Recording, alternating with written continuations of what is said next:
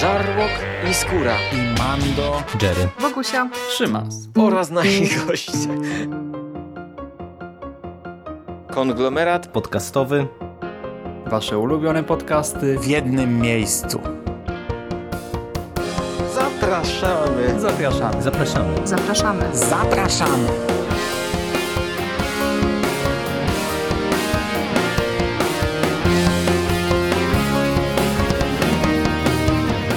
Witam w konglomeracie podcastowym, czyli na platformie, która zbiera wszystkie Wasze ulubione podcasty w jednym miejscu.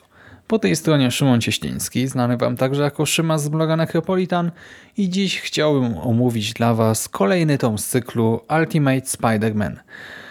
Tak jak wspominałem ostatnio, Ultimate Spider-Man ze scenariuszem Bendisa zapoczątkował imprint Marvel Ultimate i stał się sporym sukcesem.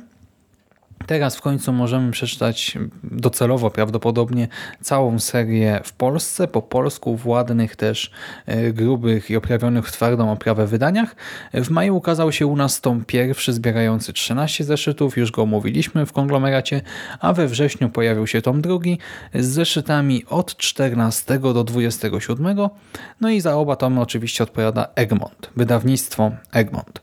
W drugim tomie, o którym dzisiaj powiem coś więcej, Oczywiście dalej obserwujemy podwójne życie nastolatka i superbohatera Petera Parkera i Spidermana. Album otwiera ucieczka Otto Octaviusa z tajnej placówki S.H.I.E.L.D. Tutaj w ogóle poznajemy jak gdyby genezę tej postaci. Doktor pracował dla Normana Osborna, ale tak naprawdę to nie do końca, bo pracował tam pod przykrywką, okazuje się być przemysłowym szpiegiem organizacji Hammer, ulega w końcu wypadkowi, na skutek którego przemienia się w nieobliczalnego doktora Octaviusa może nie Octaviusa, Octopusa, doktora Octopusa. Oprócz Octopusa po Nowym Jorku grasuje także Zielony Goblin. Zielony Goblin, który wie, że Peter Parker to Spider-Man, a dodatkowo w mieście pojawia się jeszcze Craven Łowca, telewizyjny showman, który wyzywa czysto tak dla zabawy, dla sławy, e, wyzywa człowieka pająka na pojedynek. Peter, jakby nie patrzeć, ma pełne ręce roboty, co najmniej trzech przeciwników, którzy chcą go dopaść. Dodatkowo jeszcze Mary Jane wyznaje mu miłość, ciocia May daje szlaban, jeden z kolegów ze szkoły oskarża go publicznie o bycie Spider-Manem, a do tego po dłuższej nieobecności do tejże szkoły powraca Harry Osborn. Jak słyszycie, znowu dostajemy album pełen treści. Teoretycznie akcja nie galopuje jakoś do przodu, wręcz przeciwnie, niby wszystko rozwija się stopniowo, ale e, no, na brak wrażeń narzekać nie można. Na pierwszym planie e, widzimy rozdartego między dwoma światami Parkera, a w tle dzieją się rzeczy wielkie, epickie, tak ścierają się Shield pod wodzą Nika Fury'ego, Osborne Industries i Hammer Industries. E, ten wątek doktora Octopusa zajmuje pierwszą połowę tomu, później skupiamy się na starciu z Zielonym Goblinem który bezpośrednio zagraża bliskim Petera. I ponownie powiem wam, że przeczytałem całość w jedną noc i kolejny raz odłożyłem komiks na półkę jakoś między trzecią i czwartą nad ranem wciągnęło mnie. O dziwo, cały czas mnie trochę to dziwi, bo myślałem, że może wiecie, no na początek się zachłysnąłem, ale przy tym drugim tomie e, jednak e, te emocje troszkę opadną, a właśnie w sumie to nie. E, to nie jest tak, że jestem jakoś bezkrytycznie do tego wszystkiego nastawiony.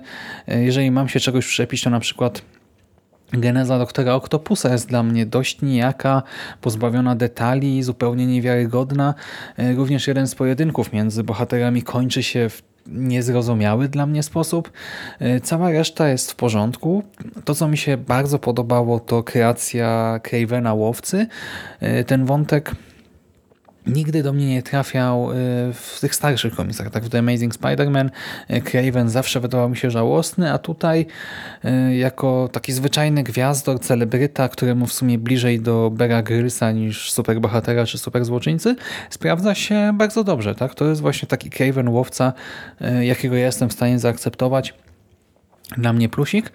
W albumie pojawia się też buntownicza, nieprzewidywalna i zadziorna Gwen Stacy, która też dodaje całej opowieści uroku i to też jest kreacja, która w jakiś sam sposób mnie fascynuje, intryguje i podoba mi się. E, Dobrze oceniam też w sumie teraz tę oprawę graficzną.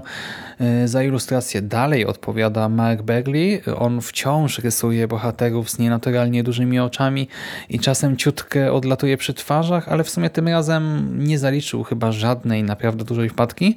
E, Do tego mamy też więcej sekwencji dynamicznych, dzięki czemu Bagley e, może się wykazać.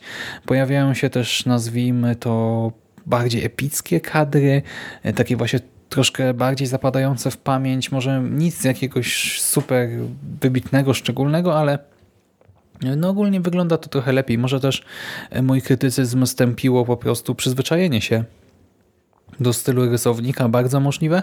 E, W każdym razie w tym albumie no stwierdzam po prostu, że mamy do czynienia z rzemiosłem, z plusikiem, tak, takie 6-7 na 10. E, Czyta się przyjemnie, ogląda się przyjemnie, te rysunki, jest ok. I tak już zmierzając do podsumowania, bo wiele więcej w sumie tutaj powiedzieć nie mogę, nie będę przecież analizował e, historii tam zeszyt po zeszycie.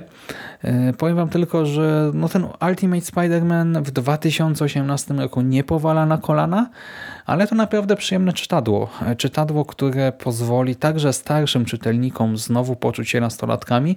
Dla dzieciaków to w ogóle będzie frajda, tak myślę, że one to wiecie tam wszystko tutaj łykną z szybko bijącym sercem, szeroko otwartymi oczami i uśmiechem na twarzy. Yy, A dla starszego czytelnika no to nie jest może idealne, ale właśnie pozwala cofnąć się w przeszłość, poczuć się nastolatkami na nowo, yy, czy na nowo ponownie. Yy, I dlatego właśnie ja chętnie zarwę kolejne noce przy następnych albumach, przy następnych tomach. A póki co no, polecam w sumie. I to wszystko ode mnie. Dzięki za uwagę. Do następnego razu. Cześć!